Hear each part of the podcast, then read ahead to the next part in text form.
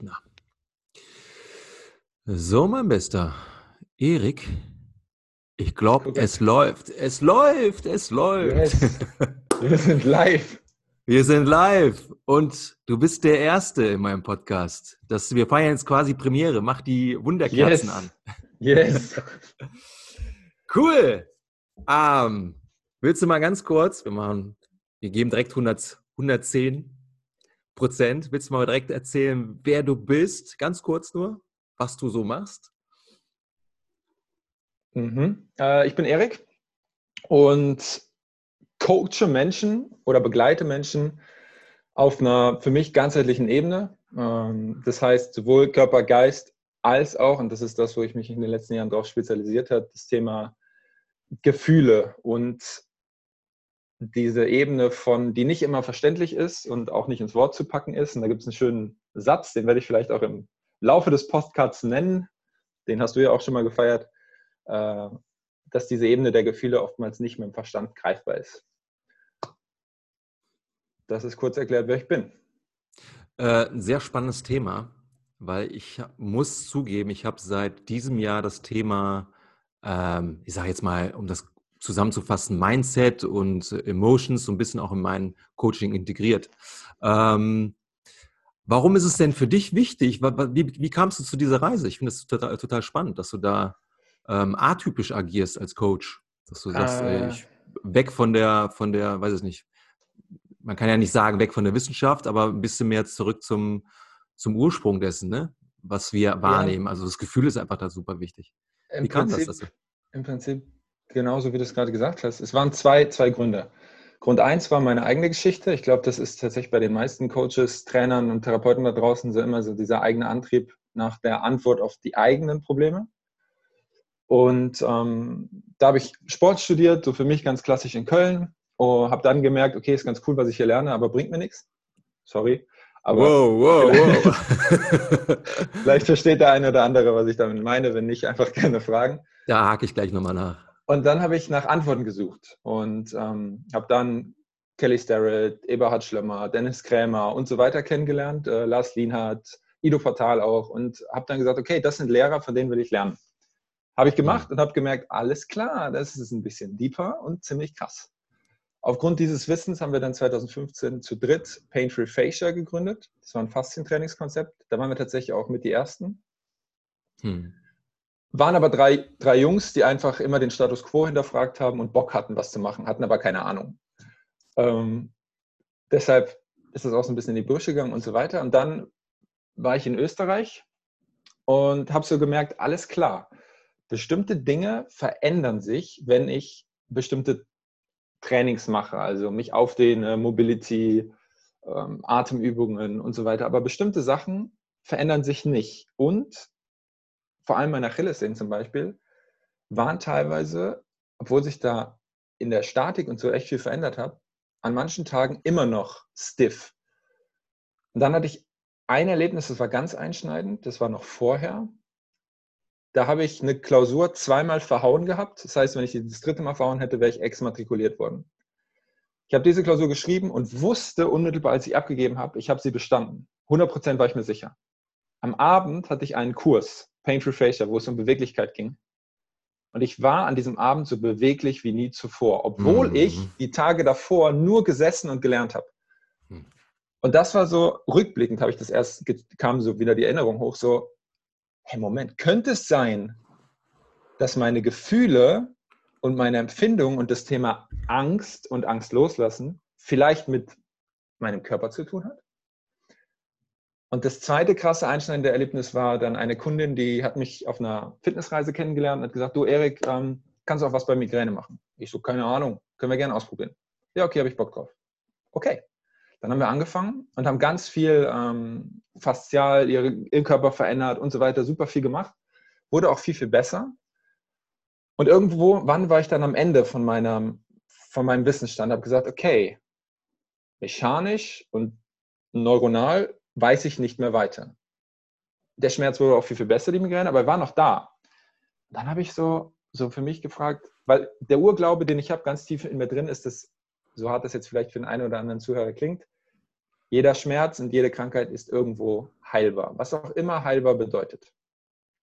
Können wir vielleicht gleich noch drauf eingehen.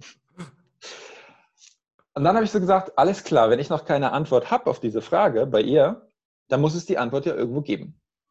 Also bin ich raus ins World Wide Web und habe einfach mal so geschaut.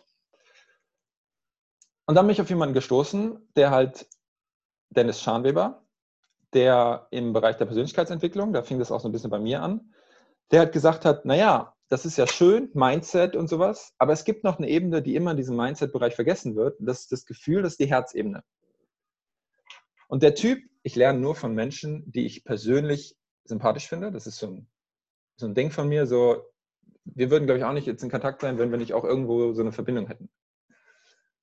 Tattoos, cooler Typ, coole Sprüche, ich so, alles klar, einen Podcast habe ich gehört, wo er von Tobi Beck interviewt wurde. Ich gesagt, alles klar, bei dir buche ich eine Ausbildung, direkt. Angerufen, zack, Ausbildung gebucht für 4.500 Euro, eiskalt, weil ich mir so safe war. Dann war ich das allererste Mal dort und wurde auf einem Vorseminar, auf so einem kleinen, wurde auf der Bühne gecoacht, samstagsabends vor 200 Menschen zum Thema Fingernägel kauen. Ah. Er hat gesagt, hey, wer Bock hat, heute Abend kann sich coachen lassen. Mhm. Und ich so, alles klar, wenn es so sein soll, dann soll es so sein. Natürlich auf der anderen Seite mega Angst davor gehabt, weil alle gucken zu und so weiter. Das ist eine Herausforderung, ne? Du hattest auf jeden Fall das Problem mit den Fingernägeln? Genau. Okay. Dann stehe ich am Fahrstuhl in der Pause und will hochfahren in mein Zimmer, ins Hotelzimmer. Guck nach rechts und sehe Bettina, die Coachingsabend gemacht hat. Guck so und sehe so, okay, sie hätte jetzt Zeit, ich könnte sie ansprechen. Gehe den Schritt in den Fahrstuhl rein und alles in mir sagt, ey, sprich sie an. Und ich so, okay, zu ihr gegangen, gesagt, hey, kannst du auch was bei Fingernägeln machen? Ja, klar. Okay. Dann saß ich da abends auf so einem Stuhl. 200 Menschen haben zugeguckt. Und dann sind wir in diese Gefühlsebene gegangen. Und dann kam eine Erinnerung hoch von mir mit 14, ein ganz, ganz krasses und einschneidendes Erlebnis, wo das Gefühl von diesem Erlebnis nicht geheilt war. Und dann haben wir diese Emotion, die da drin steckte, dieses Trauma geheilt. Und dann war das tatsächlich weg für mehrere Wochen. Es kam aber wieder, weil noch ganz viele andere Dinge da dran gehangen haben. Da kann ich vielleicht später noch mehr zu sagen. Und ich bin einfach so ein Typ, der teilweise Dinge ausprobiert, ohne zu wissen, was genau da gemacht wird. Also ohne die Technik zu verstehen. Ich vertraue dann einfach. Also habe ich das einfach genauso angewendet, indem ich einfach mit dieser Kundin, um die mal wieder zurückzuholen, die da diese Migräne immer noch hatte, auch angefangen so zu arbeiten. Weil was soll schon passieren? Das Schlimmste, was passieren kann, ist, dass es genauso bleibt wie vorher. Und es hat geklappt. Und dann habe ich gesagt, what? Was ist das? Und wie geht das? Und was ist das, was mein Verstand gerade noch nicht greifen kann, teilweise immer noch nicht, was so viel tiefer geht als all das andere? Und kann es sein, Emotionen, Energie in Bewegung, dass da viel, viel mehr mit dem Körper zu tun hat, als es vielleicht Mindset, Körper und so weiter mir bislang verraten hat. Mhm. Das waren diese zwei Schlüsselmomente, wo ich gesagt habe, ja, ey, das muss ich mitnehmen. Und jetzt öffnen sich natürlich viel mehr Türen die ganze Zeit, wo ich so merke, hey, klar. Ja. Darf ich da nochmal nachhaken? Unbedingt. Was ist auf der Bühne passiert? Wie lange warst du auf der Bühne? Ich weiß nicht, wie lange ich auf der Bühne war. Genau. Was sie gemacht hat, ist WingWave, heißt die Methode, die Technik. WingWave? WingWave, genau. Ach, WingWave, okay. Die arbeiten mit der Myostatik-Test, kommt aus der Kinesiologie, ist ein Stresstest. Heißt, einfaches Beispiel, hast du bestimmt schon mal gesehen, jeder schon mal gesehen, du hebst den Arm und jemand drückt drauf, das kannst du sogar bei dir selber machen. Ja, sagst, ich bin stark, stimmt, sagst, ich bin schwach, stimmt nicht. Das funktioniert auch mit deinem Unterbewusstsein, wenn du Aussagen triffst. Und dann hat sie gesagt, okay, denk mal an deine Fingernägel und wie du daran knabberst. Wo spürst du das? Und dann irgendwo in meinem Körper ist ein Gefühl aufgetaucht. Ganz minimal nur, so ein minimaler Impuls. Hat sie gesagt, okay, nimm dieses Gefühl wahr. Und dann hat sie gesagt, okay, ist ein emotionaler Stress, ist ein körperlicher Stress, ist ein spiritueller Stress und so Dinge durchgefragt. Irgendwann ging es auf. Und dann alles klar. Kommt aus der Gegenwart, kommt aus der Vergangenheit, kommt aus der Zukunft. Okay. im Alter zwischen 0 und 5. Im Alter und dann im Alter zwischen 5 und 15 ging auf. Okay, 15. Sie hat immer versucht, deine Finger zu öffnen. Genau. Sobald so, wenn da irgendwas, wenn ein Treffer war, dann ging es quasi auf. Sobald Stress drauf ist, ist weniger Kraft da. Instant. Das sind minimale kleine Impulse. Okay. Check. Und dann 14 ging auf. Ich so, okay. Ich habe gemerkt, das Gefühl wurde immer stärker. So, okay, krass. Was passiert hier? What the fuck? Überhaupt keine Ahnung gehabt, aber voll vertraut. Okay, Wahnsinn. Dann so, okay, hat zu tun mit Familie. Boom, ging auf. Und dann halt weiter reingegangen und dann so, einmal, wie so ein Film, war die Erinnerung da. Ich so, oh, ich weiß, worum es geht. Sie so, alles klar, mach deine Augen zu, geh in diese Erinnerung. Und dann bin ich da durchgegangen. Dann kam Wut hoch, danach kam Trauer. Und dann war die Situation okay. Dann bin ich in die Vergebung gegangen, der Person, um die es ging, meinem Stiefvater. Und dann war das Thema gelöst. Langfristig betrachtet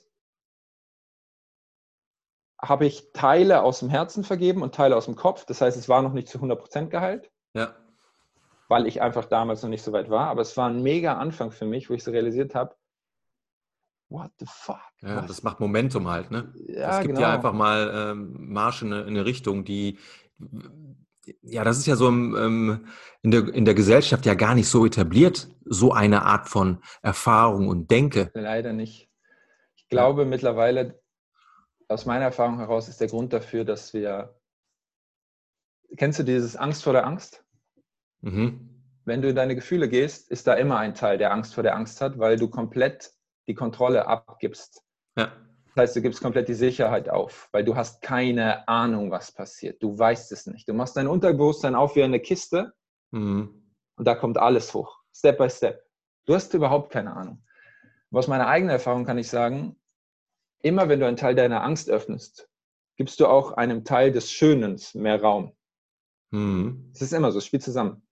Und das war halt für mich, wo meine Reise angefangen hat, wo ich gesagt habe, what the fuck? Was ist, wenn ich mir Step by Step all diese Dinge angucke und dadurch halt so viel Schönes erfahren darf? Aber das ist auch wieder ein Beweis, dass wir eigentlich nichts anderes sind, wie so ein Sammelsurium der Vergangenheit. Alle Erlebnisse, ob sie bewusst oder unbewusst stattgefunden haben, sind ja in irgendeiner Form hier auf der Festplatte drauf. Und Festplatte bedeutet nicht nur Gehirn, sondern halt alles. Ganzer Körper. Ne? Habe ich Angst? Bin ich eher so ein in mich gekehrter Typ, weil mich die gewisse Dinge einfach belasten, ja, dann ist meine Körperhaltung ja auch dementsprechend komplett anders. Ja, sie ist ein bisschen im Schutzmodus. Ja, die Eingeweide werden geschützt. Ich bin eher in so einer gekrümmten Haltung. Ja, das kann ein bisschen subtiler sein. Das kann auch sehr, sehr auffällig sein. Das sieht man sehr schnell, sehr gut bei depressiven ich will nicht sagen Menschen, sondern als depressiven Verstimmungen. Da hat man das ja auch. Ja, ja. Sofort, ja. Da rennst du jetzt nicht rum mit einer stolzen Brust und sagst, ich bin der Geilste, wenn deine Software dir gerade was ganz anderes sagt. Ne? Ja. Und also, wenn du Bock hast, können wir das mal ganz kurz machen. Auch für alle Zuhörer, damit wir mal kurz ein Gefühl dafür kriegen. Jeder, der zuhört, ist das okay? Gib Gas. Kannst du auch gerne mal machen. Jeder, der zuhört, denkt jetzt mal an irgendwas, was ihm unangenehm ist. Egal was, irgendwas. Jeder hat sowas. Jeder, der mir erzählt, er hätte sowas nicht, fix eine Lüge, 100%.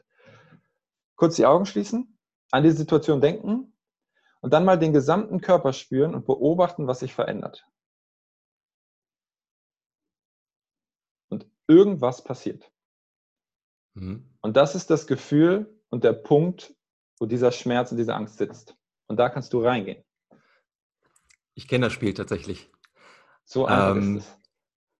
Es gibt eine Phase in meinem Leben, da hatte ich immer Angst, nach Hause zu gehen. Ja, war auch eine etwas ungünstige Familiensituation, das muss man dazu sagen. Und ich habe halt immer Bauchschmerzen gehabt. Ja, so der Klassiker. So, und was ist natürlich mit diesem Magenschmerz, mit diesem Bauchschmerz passiert? Er hat sich so manifestiert, dass ich tatsächlich, das ist das, was ich eben auch gesagt habe, ne, eher in so einer geduckten Haltung war. Das ist halt so ein Schutzmodus. Und ich merkte halt dann irgendwann bei diesen ganzen Releases und wenn ich dann halt irgendwie versucht habe, meine Biomechanik zu optimieren, dass da immer dieser Knotenpunkt war. Und auch immer, wenn ich dann Stress empfunden habe, dass das sich dort, ja, in meinem Zentrum, sage ich jetzt mal, immer wieder verknotet hat. Und da konnte ich jetzt an den Schultern machen, was ich wollte, am Nacken machen, was ich wollte. Das hat mich halt immer komplett verrissen. Und das muss ich tatsächlich auch irgendwann erkennen. Das ist nicht, da kann ich jetzt mit der geilsten wissenschaftliche Methode dran gehen. Ich werde da keine Antworten finden. Deswegen fand ich das so geil, dass du eben gesagt hast, auch bei einem Studium, es ist ja, du kriegst ja immer geile Sachen an die Hand. Aber ja, dass du gesagt hast, geil, aber bei längem nicht oder bei weitem nicht das, was ich suche. Und da muss ich dann feststellen, ich muss halt A, viel individueller arbeiten, B, auch so ein bisschen mal diese emotionale Schiene fahren, um mal zu gucken, okay, was sind denn die Dinge, die mich da immer wieder, ich sage jetzt mal, biomechanisch verknoten? Ja, ist ja natürlich, wenn man das einmal verstanden hat, Flight or Fight Modi. Ja, das heißt, in dem Moment, wo ich dann offensichtlich physisch mich schütze, weil da im Kopf irgendwas abgeht, mein Gehirn kann ja nicht differenzieren. Ist jetzt gerade Gefahr? Also in der leibhaftigen Welt oder stelle ich mir die Gefahr gerade nur vor? Das, für das Gehirn ist ja exakt, sind beide Szenarien ja das Gleiche. Nur das Blöde ist halt, dass der Körper ja dementsprechend mitzieht. 100%. Das ist ja dieses, da habe ich gestern noch einen ganz geilen Satz gehört, das passt perfekt dazu.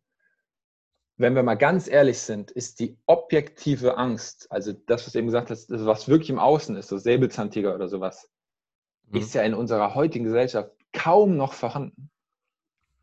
Das andere ist die subjektive Angst. Und diese subjektive Angst ist eine Vorstellung von was passiert, wenn. Und das ist immer aus der Zukunft oder der Gegenwart. Oder der Vergangenheit. Nie in diesem absoluten Moment. Und das ist ja das Spannende.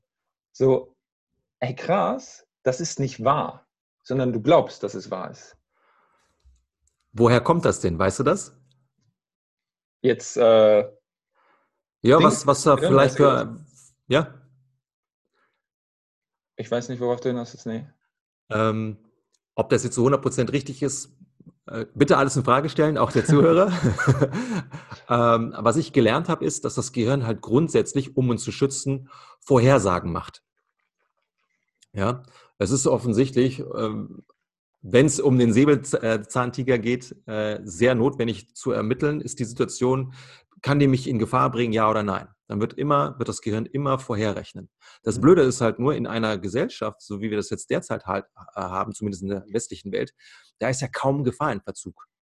So gut wie gar nicht. Das heißt, die objektive Gefahr, die da draußen stattfindet, ist weitestgehend gar nicht gegeben. Ich brauche keine Angst um mein Leben haben, es sei denn, ich bin total blind im Straßenverkehr. Sonst nicht. Aber eben diese subjektive Angst, weil ich mir wieder irgendwie vorstelle, etwas, ein Ereignis würde sich auftun oder ich würde mich, ist halt so der Klassiker, ja, ich habe Angst, in diese Situation reinzugehen. Was soll der andere denn denken von mir? Ja, ich habe keine Lust, mich dazu entblößen oder mich peinlich oder mich bloßzustellen oder wie auch immer. Du weißt, was ich meine. Ja? Und dann fängt das Gehirn immer an, Worst Case auszumalen. Der Körper reagiert halt leider immer darauf, weil das, was ich ja eben sagte, Worst Case, ob objektiv oder subjektiv, spielt keine Rolle.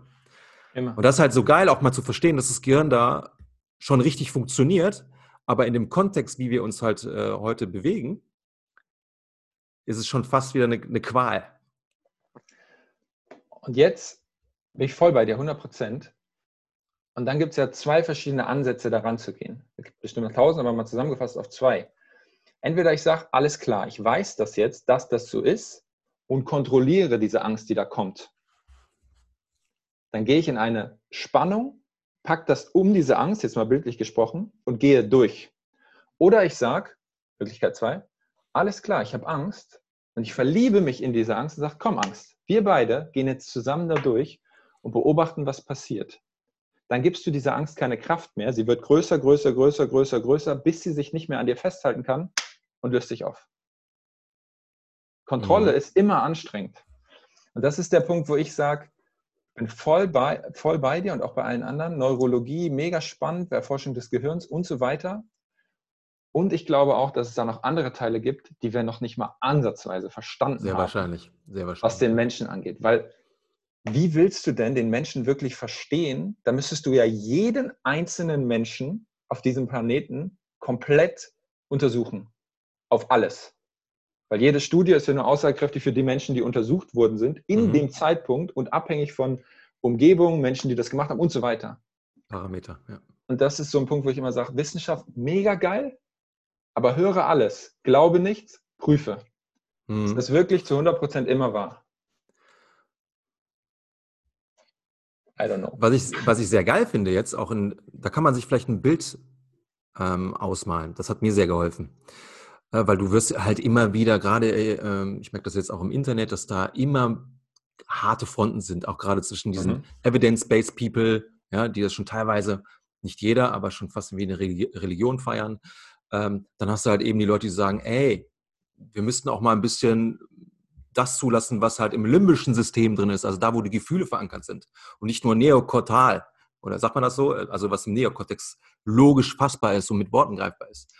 Dass Wissenschaft eigentlich nichts anderes ist wie ein Satellit. Aber wenn wir wissen, wenn ich mit meinem Handy durch die Weltgeschichte laufe, ein Satellit bringt mich halt niemals, wenn ich mein Navi anhabe, ans Ziel, sondern ich brauche mindestens 3 Satelliten, um an ein Ziel zu kommen. Das heißt, die Wissenschaft, geil, gut, das ist ein wichtiger Satellit. Natürlich. Aber offensichtlich, wenn ich nur auf diesen Satelliten versuche, mich zu konzentrieren, werde ich vor die Wand laufen. Das sehe ich leider auch bei ganz vielen, wenn es jetzt, das ist mein Thema, Biomechanik betrifft, da sind die Leute so im Thema drin und verlieren sich in der Wissenschaft und kriegen einfach nichts auf die Kette. Ja, weil sie ganz viele andere Satelliten eben ausklammern. Und das finde ich halt so geil, wenn du halt sagst, ey, lass doch mal das Thema Gefühl auch mal eine Bühne. Gib diesem Thema einen Satelliten, weil auch der hat Kapazitäten, dich irgendwo hinzubringen. Oh ja. Ja? Und so haben die Menschen vielleicht auch die Möglichkeit, alles zuzulassen mit diesem Bild. Weil ich sehe das nicht nur, also das ist jetzt nicht nur bildlich gesprochen, sondern es ist halt so, dass du, wenn du einem Dogma versuchst zu folgen, du wirst leider nicht glücklich in deinem Leben. 100%. Was du auch sagst wegen dem Thema Angst, das ist ja etwas, was Ido so stark macht. Ido sagt halt, gib der Angst eine Bühne, weil die Angst hat so viel Schönes, wenn du sie zulässt, wenn du diesen Kontroll... Ja, ich feiere ihn einfach. Also für mich bleibt das von all den Mentoren, die es da draußen für mich gibt, einer der besten. Ja? Weil er halt einfach so viel Tiefgang hat, weil er einfach so viel versteht und halt eben auch mal atypisch arbeitet. Und genau das ist jetzt die Parallele, die ich zwischen euch beiden sehe. Das Thema Angst ist gar nicht so, wirklich mega genial, nicht so negativ behaftet sieht, sondern dass er halt da auch Gold findet. Natürlich. Wenn man der Angst auch mal diese Bühne gibt und auch mal gegen das Gefühl arbeitet, weil das Gefühl, kennen wir alle, jagt uns oft in ein Boxhorn. Wie oft kenne ich Situationen, wo ich gedacht habe, boah, der andere denkt jetzt bestimmt gerade voll scheiße über mich. Dabei denkt er gar nicht über mich oder hat was ganz anderes im Kopf. Und ich dachte mir, ich habe schon wieder eine Vorhersage gemacht für Nüsse. Und das machen wir alle. Ich erlebe das ja im Alltag ohne Ende. Die ganze Zeit. Da habe ich eine mega wichtige Geschichte gestern erlebt mit jemandem, den du sogar kennst. Derjenige, wenn er den Podcast anhört, weiß genau, wer gemeint ist. Ich wollte... Darfst du Namen nennen oder nicht? Ich weiß nicht, ob ich seinen Namen nennen darf. Ich lasse es jetzt mal. Dann lass es. Ja. Ich wollte von ihm Musik haben. Ich kenne ihn gar nicht persönlich, ich habe es bei Instagram gesehen, wollte von ihm Musik haben, weil ich die echt feiere. Habe ihm geschrieben. Also, kurz Zusammenfassung jetzt. Stimmt nicht genauso im Wortlaut, aber damit es verständlich ist. Er so, ja, kann ich dir geben. Und im Gegenzug postest du was und verlinkst mich quasi bei Instagram. Ist ja erstmal cool, so, ne? Und ich so für mich geprüft und so gemerkt, nee, das fühlt sich nicht richtig an. Da ist so irgendwie so viel Erwartung drin, für mich jetzt. Und ich dann so gemerkt, okay, innerlich Zerrissenheit. Die eine Seite, die sagt, ja, komm, geh drauf ein, du willst ja auch geliebt werden und immer Friede, Freude, Eierkuchen. Und die andere Seite, die gesagt hat, hey, nein, das findest du nicht richtig. Geh deinen Weg, sei klar. Und dann habe ich mich für diese Seite entschieden, für diese klare, und habe gesagt, ich habe geantwortet, ganz liebevoll, und habe gesagt, hey, ist völlig okay, dass du das so siehst. Ich möchte das nicht so machen. Und deshalb ist es auch okay, wenn du mir die Musik nicht schickst. Dann kam als Antwort, ey, so war es gar nicht gemeint, alles gut, ja, ich schicke sie dir. Und dann habe ich so wieder realisiert, und innerlich habe ich dabei echt so ein bisschen gezittert, Weil halt diese Komponente von, ich sage meine Meinung, aber nicht aus einer bösen Absicht heraus, sondern einfach zwischen, hey, ich mag dich, wie du bist als Person, nur das gerade passt nicht zu mir. Mhm. Und damit bist du automatisch auf so einer Augenhöhe. Mhm. Und das, was dann passiert, das ist ja mega schön. Also eigentlich haben wir uns vielleicht sogar so ein bisschen, keine Ahnung, ist jetzt vielleicht blöd, aber so angenähert. Und für mich war das so ein Learning von, wieder mal, hey klar, ich kann einfach sagen, was ich denke. Natürlich. Ja, das ist leider auch so anerzogen, dass wir halt eher schlucken oder immer Ja sagen. Ich bin auch schon Ja-Sager. Und so weiter. Ja. Ja. Also ich kann mittlerweile auch Nein sagen, aber es fällt mir sehr schwer, ja. Weil das bedeutet halt auch, dass man, und das ist ja auch so der Klassiker halt, ne? Das erlebe ich auch immer wieder in den Coachings, auch im Gespräch mit Freunden. Mit den anderen um einen herum ist man immer nachsichtig. Ja, ist nicht schlimm, wenn du zu spät kommst. Ja, dann lass mal heute ausfallen, unser Treffen und was weiß ich. Ne? Oder wie eben, mach dein YouTube-Ding fertig da so. Aber mit sich selber ist man so hart und so streng. Und warum eigentlich? Warum macht man das? Und da habe ich da halt gemerkt, ey, wenn du jetzt Nein sagst, dann stehst du mal endlich für dich ein und der andere ist ja nicht böse. Ich rechne immer nur hoch, nicht. Der andere ist direkt böse, ja, ich kann nicht beim Umzug helfen. Ja, wie? Ja, ist die Freundschaft sofort gekündigt. Nein, das ist nur das, was in meinem Kopf abgeht, ja, aber es ist Schwachsinn. Das ist ja das Spannende. Das ist ja, das, was du gerade, ist das schönste Bild. Stell dir vor, alle Menschen sind da in deinem Umkreis, zu denen du immer Ja und Amen sagst. Damit gibst du ihnen mehr Wert als dir selber. Ja. Ja, das ist ein Selbstwertdingen. Aber das Schöne ist, das machen ja alle Menschen so, deswegen ist es wieder ausgeglichen. Aber viel schöner wird es sich anfühlen, wenn sie es nicht alle machen würden. Weil dann würdest du mal auf dich hören. Ja. Das, mal wieder den Rückbezug auf den Körper zu ziehen, ist halt mega heilsam. Weil dann fängt er an, wieder mehr mit dir zu kommunizieren. Und der sagt dir ganz genau, hey du, wenn ich ehrlich bin, brauche ich heute mal eine entspannte Atemübung, weil das wird mir gut tun. Oder heute wäre es geil, wenn wir uns mal richtig auspowern. Der redet mit dir, so blöd das vielleicht jetzt klingen mag für den einen oder anderen. Ja. Der kommuniziert die ganze Zeit, du musst nur zuhören. Ja. Das ist halt das, was wir ja verlernt haben. Und wenn du halt immer in diesem Stressmodus drin bist, was könnte der denken oder was ist in der Situation? Du bist ja die ganze Zeit quasi in diesem Fight-or-Flight-Modus. Ne, permanent, das kriegst du aber gar nicht mit. Und dann bist du dann, das kenne ich ja auch aus den Gyms, dann bist du die ganze Zeit irgendwie am Rollen, am Stretchen und am Machen und am Tun. Und du fragst dich, warum werde ich nicht beweglicher? Weil dein gesamtes System leider vom Kopf startend die ganze Zeit halt unter Anspannung steht. Und das Blöde ist ja, du merkst ja noch nicht mal, dass du unter Anspannung stehst, weil das ist für dich ja normal. Das ist ja Nullpunkt. Das ist ja so, bist du ja arretiert. Ja? Ja. Und wenn du dann einmal diese Leichtigkeit, das kann eine Prüfung sein, wo du merkst, boah, es ist die Last einfach mal von mir gefallen oder du hast mal Tacheles mit Familie oder Freund gesprochen, auf einmal ist diese ganze Belastung weg. Ja, und da merkst du erstmal, was mit dem Körper so abgeht, was der dir an Kompetenzen zurückgibt. Ist völlig irre. Darf ich da noch was erzählen? Hau raus. Jetzt vor kurzem noch mit einem Familienmitglied gehabt. Sie fragt mich immer mal wieder, also eine meiner Schwestern fragt mich immer mal wieder, hey, bei bestimmten Schmerzen, was kann ich tun? Früher habe ich ihr immer Übungen gegeben und so. Jetzt hat sie mich wieder vor kurzem gefragt, hey, mein Knie tut mir wieder weh, was kann ich tun? Ich so, lass mal zoomen. Dann hat sie erzählt, dann habe ich gesagt, du, ich bin ganz ehrlich, ich werde dir heute keine Übung geben. Ist das okay für dich? Ja, ich habe es mir fast schon gedacht. Ich so, okay, pass auf. Mach mal Folgendes. Du setzt dich heute Abend auf dein Bett, schaust dir dein Knie an, streichelst es. Jetzt wird der eine oder andere mich für verrückt erklären, das ist aber in Ordnung, das kenne ich schon. Schließ deine Augen und hörst dir mal zu, was es braucht. Und dabei hat sie noch Wingwave-Musik gehört.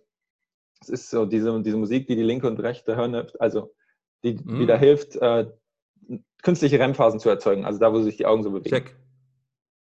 Hat das gemacht, habe ich sie am nächsten Tag gefragt, und, wie geht's am Knie?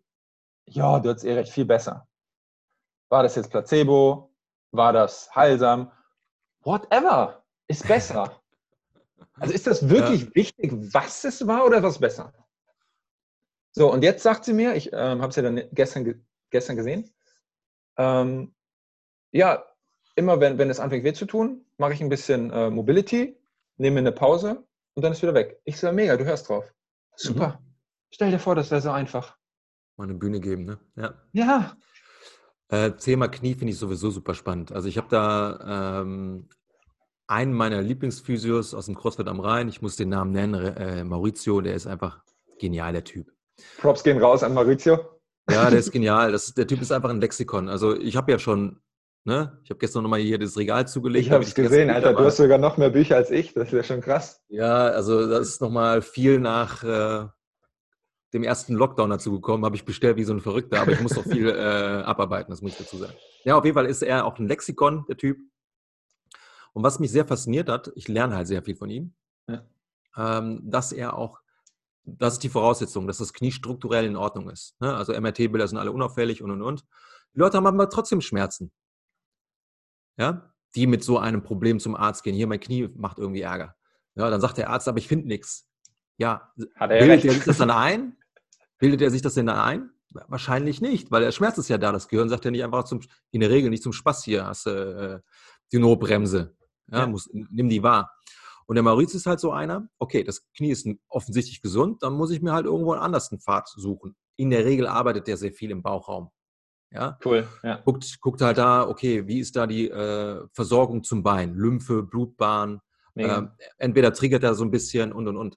Was ich aber für mich da auch abgeleitet habe, ist dieses Thema, wenn ich eh schon Stress habe und mir zieht sich halt eben mein Magen zusammen, dann habe ich ja quasi in meinem Behälter, also meinem Rumpf, eh schon Missverhältnisse. Und das kann unter Umständen, das sehe ich auch bei dem einen oder anderen, Auswirkungen haben auf die Etagen darunter. Ja, dass die Lymphe eventuell nicht richtig fließen kann und. Und er schafft es halt, Leute mit seinen Anwendungen, ich gehe jetzt einfach nur nochmal in die emotionale Schiene, dass die einfach mit dazu denke, geht er quasi in den Bauchraum rein, löst da eventuell gewisse Dinge und plötzlich sind die Leute schmerzfrei, was das Knie betrifft. So, ein normaler Mensch kann das doch gar nicht.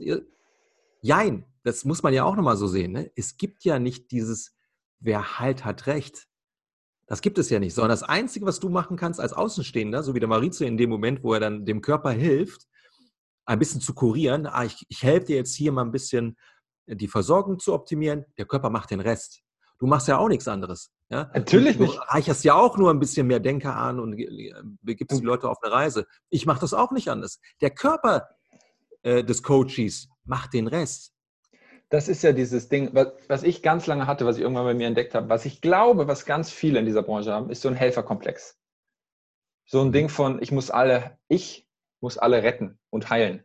Irgendwann habe ich gerafft, hey krass, wenn ich ganz ehrlich bin, mache ich gar nichts. Ich gebe Begleitungen, stelle die richtige Frage, gebe vielleicht auch Raum zur Entfaltung, gebe man einen richtigen Impuls in Form von einer Übung oder einem Satz, whatever. Aber heilen macht der Mensch, der bei mir ist, immer ganz allein. Das macht er selber, weil er das will. Mhm. Und das mal so, dann kam natürlich auch so dieses, hey krass, werde ich überhaupt noch gebraucht? Da kommen ja alle Ängste dann hoch, so, ne, die da versteckt sind. So, hey, wow, okay, krass. Und das finde ich ein mega Ansatz, auch was du gerade erzählt hast von Maurizio, das heißt der, gell? Mhm. So wie du ja auch arbeitest, was du gesagt hast, mit der Kunde macht das. Der macht das ganz alleine. Dem müssen wir uns mal bewusst werden.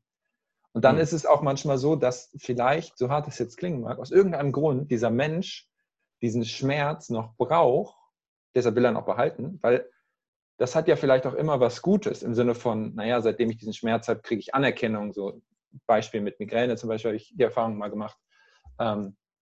Seitdem ich Migräne habe, kümmern sich mehr Leute um mich und so weiter. Da steckt ja auch immer was Positives drin. Ne? Bist du bereit, das zu verlieren?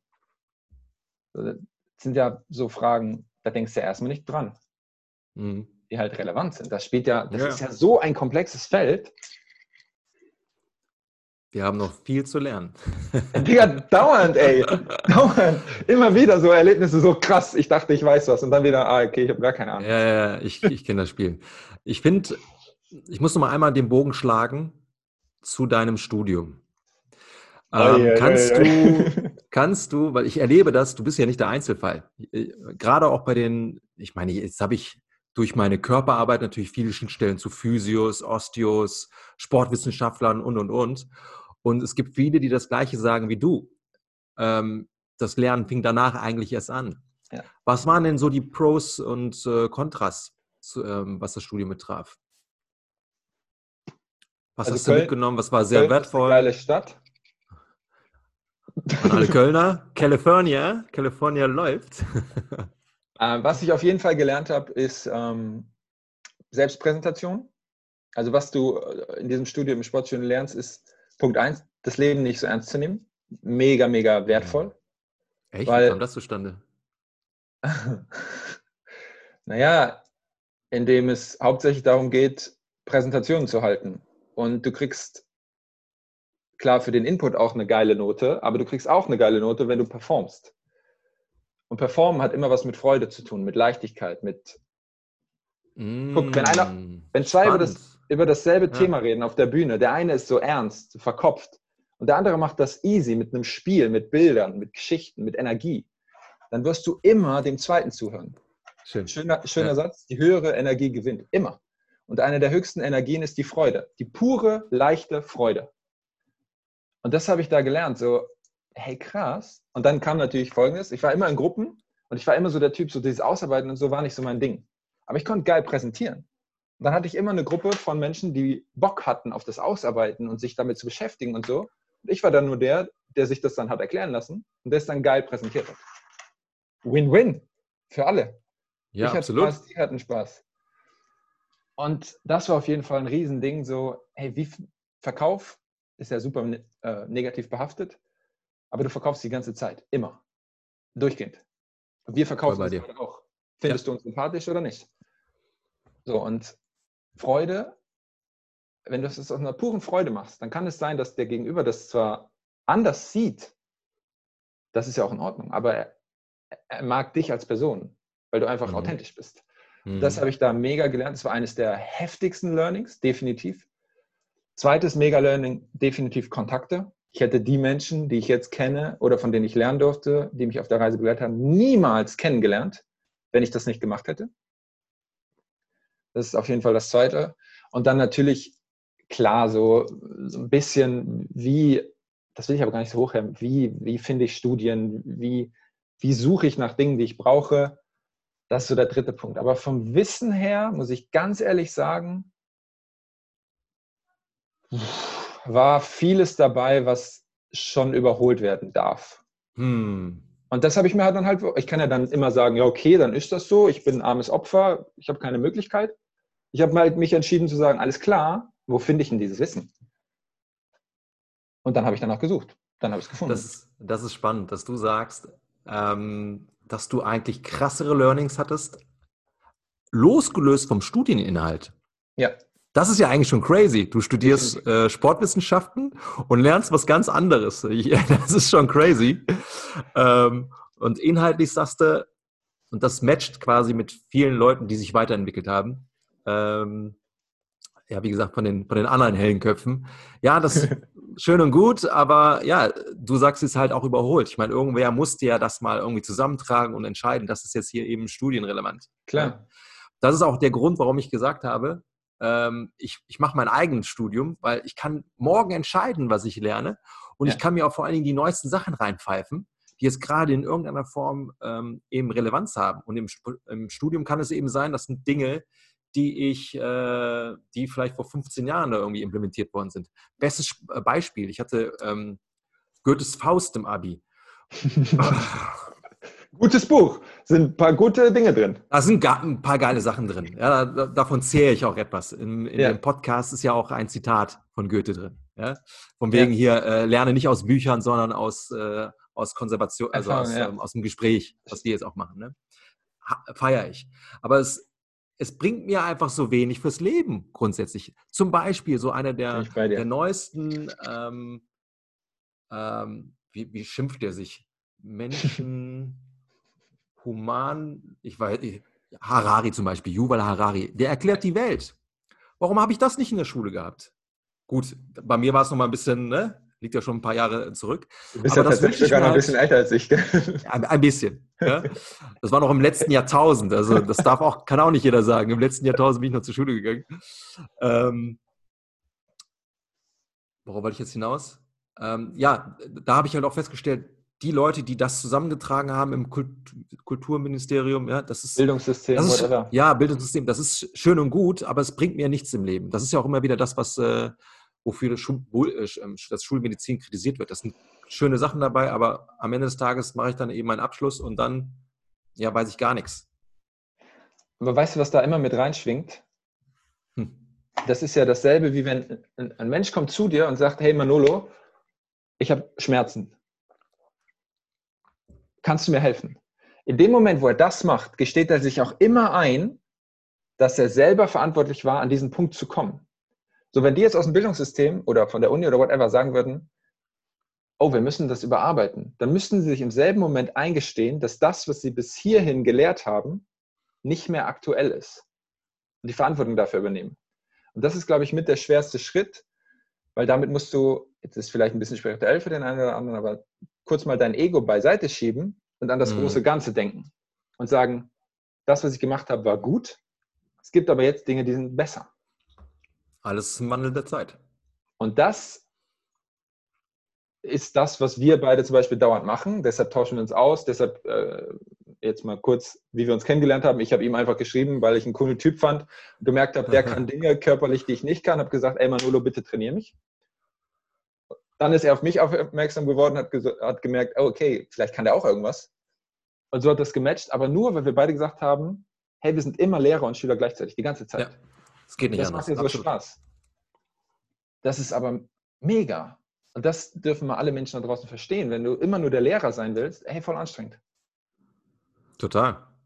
Andersrum auch. Wenn du nur der Schüler bist, auch anstrengend. Du lernst ja vor allen Dingen auch durch das Lehren lernst du ja auch nochmal. Ne? Habe ich das Thema überhaupt verstanden? Ich erlebe das ganz oft, dann ziehe ich mir irgendwas rein, ein Buch und denke mir so, oh ja, jetzt verstehe ich alles. Es macht alles nochmal, ergibt noch mehr Sinn. Und dann bin ich plötzlich vor dem Kunden und merke so, ja, wie versuchst du das jetzt didaktisch runterzubrechen, dass er es auch versteht? Da merke ich, ey Manolo, du hast noch gar nichts verstanden. Ja? Ja, du denkst, dass du es verstanden hast. Hau nochmal den Satz vom Anfang raus. Ich feiere das. Denke nie gedacht zu haben, denn das Denken der Gedanken ist gedankenloses Denken. Wenn du denkst, dass du denkst, denkst du nur, dass du denkst. Aber fühlen tust du nie. Ja. Yeah. Also ich bin mir ziemlich sicher, dass jetzt einige Zuhörer immer wieder zurückspulen. Was hat der jetzt da gesagt? Ich habe es auch immer noch nicht geblickt. Ich muss mir das mal in Ruhe zerlegen. Ich schicke dir mal per WhatsApp, kein Problem. Ja, sehr gerne. Sehr gerne. Ich muss nur mal nochmal, du hast eben etwas Schönes gesagt. Die höhere Energie gewinnt immer. Das muss ich mir aufschreiben.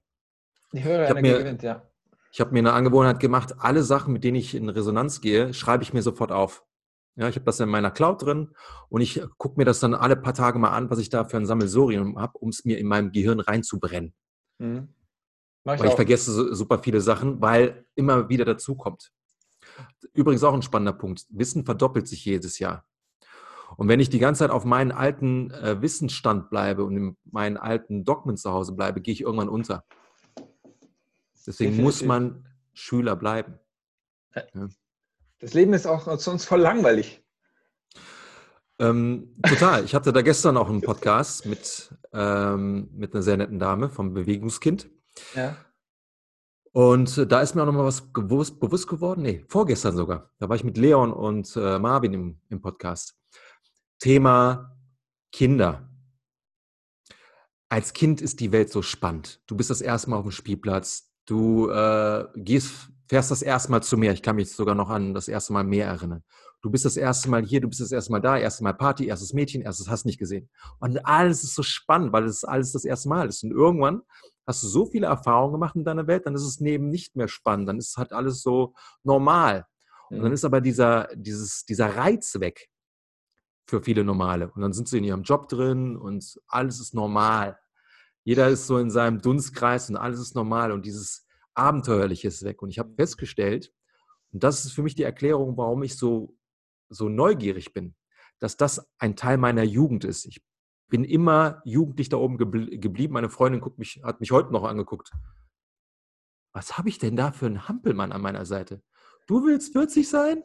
Du verhältst dich wie 12. So. Weil auch wenn ich mit dem Hund spiele, wie so ein Geisteskranker. Aber das ist so, wer schreibt mir denn vor, wie ich mich zu verhalten habe? Natürlich verhalte ich mich nicht unmoralisch und irgendwie vielleicht gegenüber oder in der Gesellschaft irgendwie, weiß ich nicht, auffällig. Ja, also nicht zumindest negativ auffällig. Aber so gewisse kindliche Züge darf man sich doch erhalten. Und eben diese Neugier ist doch geil, ja. Wenn ich mir wieder das neue Buch bestelle und oh geil, oh das wusste ich noch gar nicht. Auf einmal tut sich da eine Welt auf, wo ich mir denke, wow, so genial, so abenteuerlich. Und dann bin ich immer in diesem, du hast es so schön gesagt, Leidenschaft. Eine der höchsten Energien ever. Und ich kann quasi durch diese Neugier meine Leidenschaft befeuern. Und das ist pure Energie, das macht Spaß. Und so kann ich auch, wenn ich mein Ego beiseite schiebe, auch immer wieder sagen, ey, das habe ich vor 2 Jahren gemacht, ist gar nicht so optimal, jetzt weiß ich es besser, fühlt sich auch besser an. Und ich bedenke, was ich da auch zu meiner Trainerzeit damals den Leuten beigebracht habe. Manolo, das kannst du nicht erzählen. Oh, Katastrophe. Was hast du gesagt? Bankdrück-Wettbewerb, wo du gemacht hast, wo dir danach die Ellbogen 2 Wochen wehtaten? Auch nicht schlecht. Armdrücken. Oder Armdrücken, genau. Jungs, wo du einfach 2 Wochen schwächer bist. Die Jungs haben mich immer alle herausgefordert. Ich war zu meiner Zeit ja schon gut stabil, das muss man schon sagen. Und dann kam, ist kein Scherz, die Jungs auf der Straße, das kann sich heute keiner vorstellen. Weil mich kennt man auch so nicht. Und dann sehen die meine Oberarme und denken, ey Digga, kann ich mit dir Armdrücken machen? Und ich so, ja, warum nicht? Und dann zwei Wochen lang einfach nur eine böse Entzündung im Ellbogen. Weil, oh Mann, ey, geil. Ja, diese Scherkraft, das hab ich ja nie trainiert. Ja. Ach, spannend. Herrlich. Mega geil. Ja, es ist halt... Mal hier auf Tacho. Es ist halt... Du hast eben gesagt, neugierig. Einer dieser Mentoren, die mich begleitet haben, hat gesagt, wenn du nicht neugierig und offen bist, also er hat immer gesagt, neugierig, große Augen und offen, dann kann ja gar nichts in dich hineinfließen an neuen Dingen. Absolut. Und ich glaube, das ist so ein Irrglaube irgendwie, den hatte ich auch mal eine Zeit lang, dass viele Menschen denken, wenn sie erwachsen werden, müssen sie ernsthaft sein. Weil das Leben ist ja kein Spaß. Okay, was ist, wenn es doch so ist? Und was ist, wenn die meisten wirklich erfolgreichen, ich sage jetzt bewusst erfolgreichen und glücklichen Menschen genau diese kindliche Seite noch haben? Wenn das eines der größten Geheimnisse ist von wahrer Gesundheit und Glück. Nur mal als Ansatz. Kannst du mal so in dich hineinhorchen, jeder, der das jetzt hört. Das macht das Leben doch so spannend. So dieses, was du eben erzählt hast. Dieses Verrückte mit dem Hund spielen, wo Außenstehende gucken und sagen, Digga, halt mal den Ball flach. Und da habe ich noch was zu erzählen. Mit jemandem gequatscht. Er hat mir ein bisschen erzählt von seiner Therapie.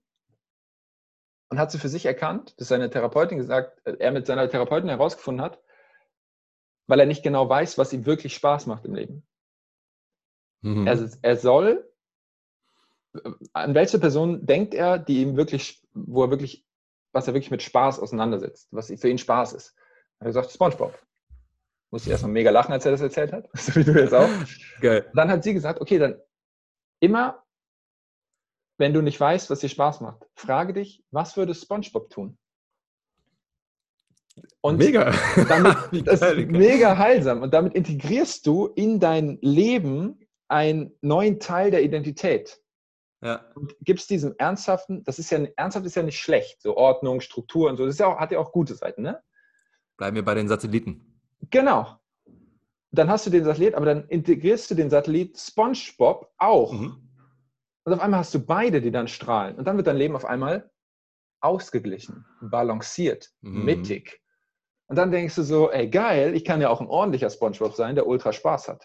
Und auf einmal ist das Leben einfach. Also was würde Spongebob tun? Finde ich mega gut. Vor allen Dingen würdest du ja in dem Moment wahrscheinlich auch die Menschen um dich herum mit zum Lachen bringen. Natürlich! Ja, wenn man einfach mal so ein paar, ich sag jetzt mal, Gehirnfürze von sich lässt. Einfach mal nichts so... immer Form behält. Da ist mir aber in dem Kontext nochmal eine Sache, das war auch einer meiner besten Learnings im Leben. In dem Moment, wo ich immer versuche, straight zu sein und Etikette zu bewahren, nehme ich mich viel zu ernst. Ja, wer bin ich bitte? Wer bin ich, dass ich mich so ernst nehme, dass ich dieses, jenes, solches eben nicht mache, weil es, weiß ich nicht, ah nee, das passt nicht zu mir und dies und das, und hast du gesehen. Bullshit! So wichtig bin ich nicht. Ich bin im Angesicht der Zeit, ich bin gar nicht existent. Also kann ich da auch mal so ein bisschen Freigeist sein, mich nicht ernst nehmen und einfach mal das Leben so feiern, wie es ist. Das war auch, wie gesagt, das hat mir so viel Leichtigkeit gegeben, auch mal zu erkennen, ey, was für eine Platte da eigentlich da oben drin ist. Und das ist auch schön zu erkennen, wie man dann bei anderen plötzlich merkt, Digga, du bist nicht, es ist ja, also man muss ja nochmal differenzieren. Egoismus oder egozentrisch. Also egozentrische Menschen sind, die haben ja nichts Böses im Sinn, aber sie sehen halt nur sich im Zentrum. Ja, und alles, ich bin auch so ein bisschen tatsächlich. Ich kann manchmal mich nicht in andere reinfühlen, aber in dem Moment neigt man dazu, auch sich zu ernst zu nehmen und zu wichtig zu nehmen. Und das ist halt eben blöd. Auch schön formuliert. Blöd. Blöd. Ja, manchmal darf es einfach sein. Das ist,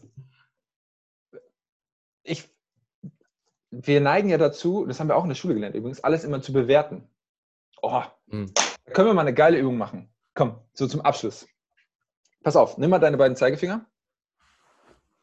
Können jetzt alle mitmachen. Ich erkläre das so, dass ihr das versteht, wenn ihr es hört. Und jetzt lasst sie sich mal fast berühren, aber nicht ganz. So. In der Schule haben wir gelernt, wir können nur eine Entscheidung treffen, entweder A oder B. So, A ist jetzt dein linker Finger, sagen wir die Ernsthaftigkeit. B ist dein rechter Finger. Und jetzt guck mal so mit beiden Augen, wie so ein Würstchenblick, durch beide Dinger durch. Und jetzt merkst du auf einmal, dass dieses Unscharfe die beiden verbinden lässt, oder? Mhm, ja. Und das ist die dritte Option im Leben, die oft vergessen wird. Check. Und das ist, dass alles eine negative und eine positive Seite hat. Immer.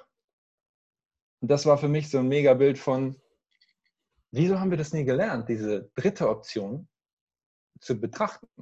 Du kannst ja eine Münze eine Seite sehen, die andere, du kannst sie aber auch auf die Kante stellen und dann rollt sie ins Unendliche. Das stimmt. Du bist mir übrigens noch eine Sache schuldig, fällt mir gerade auf. Ja. Negativpunkte vom Studium, haben wir die genannt? Du hast jetzt die drei positiven Sachen genannt? Dinge lernen, auf die ich keinen Bock habe. Oh, sehr geil.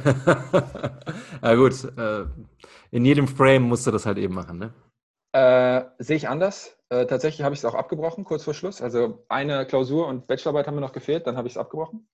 Weil ich für mich den tiefen inneren Glauben habe, dass wenn es mir keine innere Freude bringt, macht es keinen Sinn für mein Leben. Weil wieso soll ich das tun? So, hartes Thema jetzt, ich bin ja selbstständig. Selbst meine Steuererklärung bringt mir irgendwie Freude, weil ich dann das Ergebnis des Jahres sehe. Also selbst das kann ich in den Kontext von Freude packen. Und dann habe ich das, weil es hat mich so lange, ich habe 2 Jahre darüber nachgedacht, mache ich es jetzt zu Ende oder breche ich es ab? Und irgendwann war halt diese Stimme in mir so laut, die gesagt hat, for what? Alle, die ich im Außen gefragt habe, haben gesagt, ja, irgendwann wirst du es brauchen. Und ich dann so... Ja, ich kenne das. Ja. Ist das wirklich wahr? Nein. Und dann habe ich es abgebrochen. Das war der erste Punkt. Und der zweite Punkt an dem Studien auch wieder so eher ein Soft-Skill, dieser ständige Vergleich, der da halt herrscht. Wer ist der Schnellere? Wer ist der Bessere? Wer ist der, vor allem unter den Jungs so, wer ist der krassere Fucker? Ich habe das mitgespielt, das Game, bis ich irgendwann gemerkt habe, boah, voll anstrengend, das bin nicht ich, das ist nicht mein Game. Und vielleicht noch Punkt 3, haben wir eben schon mal drüber geredet, wenn du etwas nicht mit Freude vermittelst, dann hört dir keiner zu. Dann ist es uninteressant, auch für die anderen, selbst wenn das Thema noch so spannend ist. Und die 3 Punkte waren halt so die Negativseiten. Echt spannend. Ja. Ich erlebe das immer wieder, dass Menschen halt Reisen, die sie beschlossen haben zu machen, auch irgendwann abbrechen. Und auch kurz vor Schluss, witzigerweise. Ne? Ja. Ja, sehr spannend. Sehr spannend. Aber dann hast du tatsächlich deinem Gefühl, bist du gefolgt. Mache ich immer mehr, das ist immer richtig. Fühlt sich einfach besser an, ne? Ja, auch, ich muss ja auch meine Welt verlassen. Ich habe ja auch meinen Job gekündigt im Gym. Ich hatte auch keinen Bock mehr, Gyms zu leiten und die ganzen Honks auf den Geräten zu sehen, wie die sich da, wie sie nicht unbedingt wachsen. Ja, muskulär vielleicht, aber ansonsten... Und das, obwohl du schon auf einer hohen Position warst, wo du wahrscheinlich gut verdient hast und so, gell? Ich habe gut verdient, aber jetzt verdiene ich mehr. Schöne Antwort. Aber warum verdiene ich mehr? Antwort. Weil ich, ja, Geld, es geht mir nie ums Geld. Die Leute, die mit mir arbeiten, wissen das auch. Ja. ich arbeite teilweise ein bisschen, ja, also meine Tage sind auch manchmal ganz schön zerrissen. Hast du um 7 Uhr den ersten Termin und abends dann nochmal um 21 Uhr. Ne?